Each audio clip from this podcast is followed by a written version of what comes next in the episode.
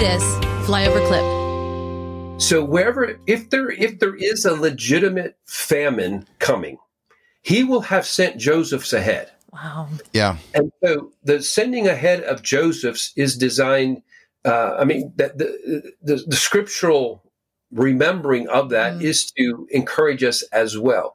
He gives deliverance, whatever whatever trial we could ever face, even for what we're going through right now. And I will acknowledge we are in the shift of the ages. There has not Mm. been a transition like there is now in hundreds and hundreds and hundreds of years. It may be the biggest world transition since Jesus showed up. That's how big a deal. There's nothing else I know in history from the last 2,000 years to compare with the massive transition we are going through right now. And so in it, it's there's supposed to be some memorable dynamics. So we have some Yeah. big stories like the children of Israel had when they're leaving Egypt. So in that, yeah, faith in God, trust in God, believing that uh, He can provide even when Mm. the, the forecast is is is not for that to to be so. And if I can, I just want to read a scripture because this is one of the main things I wanted to uh, leave with us uh, today too, as well, Stacey David. Of course, redirect any way you want besides this, but uh, I want you all to know that I've actually heard from since the program on Monday that people reach out to me and say, "The Lord has through us. We are who you're talking about. Someone who has." The finest wheat that's not damaged, that can be made available at a mass scale, et cetera, et cetera. And we'll see how we de- further develop that. But I believe come on. Wow, that's awesome. uh, in fact, I have three people who have reached out, and, and there's one that seems more to fit the bill. But I'm like, yeah, the Lord has more than one one Yeah. Joseph, but we can expect these kind of situations.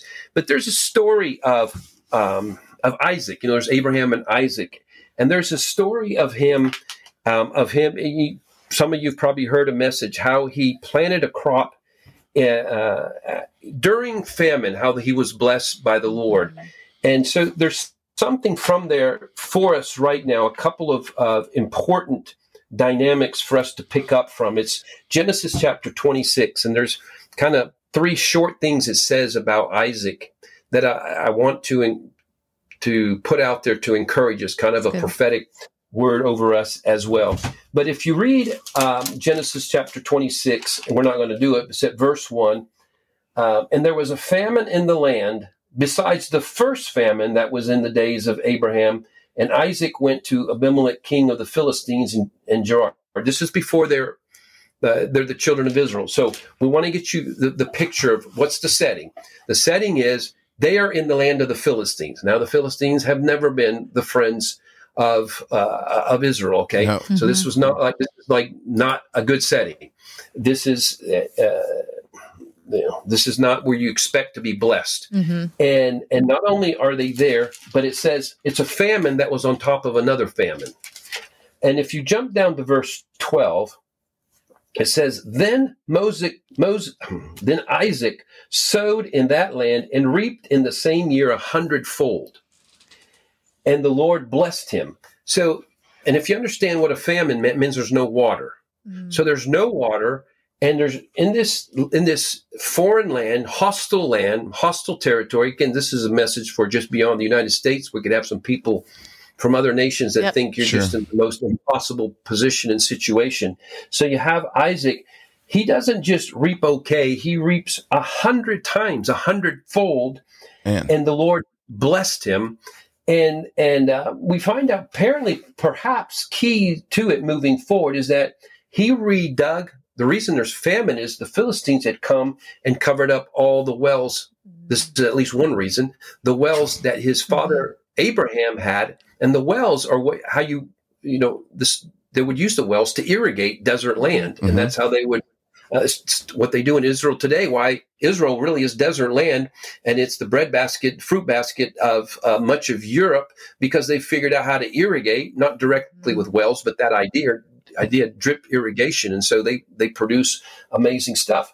And and so Isaac dug again the wells of water which they dug in the days of Abraham his father, and and even you know he had the Philistines quarreling with him, fighting with them, and taking his wells, and so he would just make another one and another one and another one, and Mhm. finally the one that they no longer challenged him was called Rehoboth. You know, you probably heard that one. And for now, the Lord has made room for us, and we shall be fruitful in the land. So we want to be encouraged by this. This is the same God we serve. What you think Yes. about God is the most important thing about you. Man, that's good. And the verse I wanted to leave you with uh, here is verse 13 of Genesis 26, because it's speaking of Isaac. And this is to be like more than just a reciting of scripture, but to take prophetically, take as a promise from the Lord. The man, it's funny because I just called him the man now. The man, speaking of Isaac, began to prosper and continued prospering until he became very prosperous. And this is literally I wrote down what I what I heard from the Lord is like if you'll if you'll progress appropriately with this time and season, if you'll align yourself with him, if you'll not give in to panic and to doubt and fear. Yes, Yep. it's a massive transition. It's a difficult time. Like the Philistines are running things. There's a famine uh, in, in a different way. You know, in some ways, probably our situation is not as severe as theirs. In other ways, it could be considered um, mo more severe. But it's possible to prosper. Number one, to continue prospering. Number two, and then to become very prosperous Wow. in the midst of this famine. And that prosperity for them is just translated into plenty abundance of Yep. food and cattle and everything, uh, everything that's that's needed. So uh, this is a time to to think in a different way. What was the key?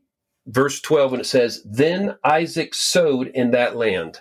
So it's a land in a time that seems like the wrong time and season, Mhm. and they're like, "We're not going to just."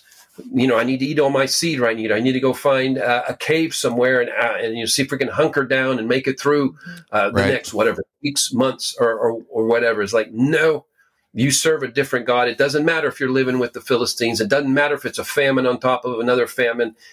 He's got better stuff for you. So yeah, that's a, a yes to um, the question you were asking. I love it.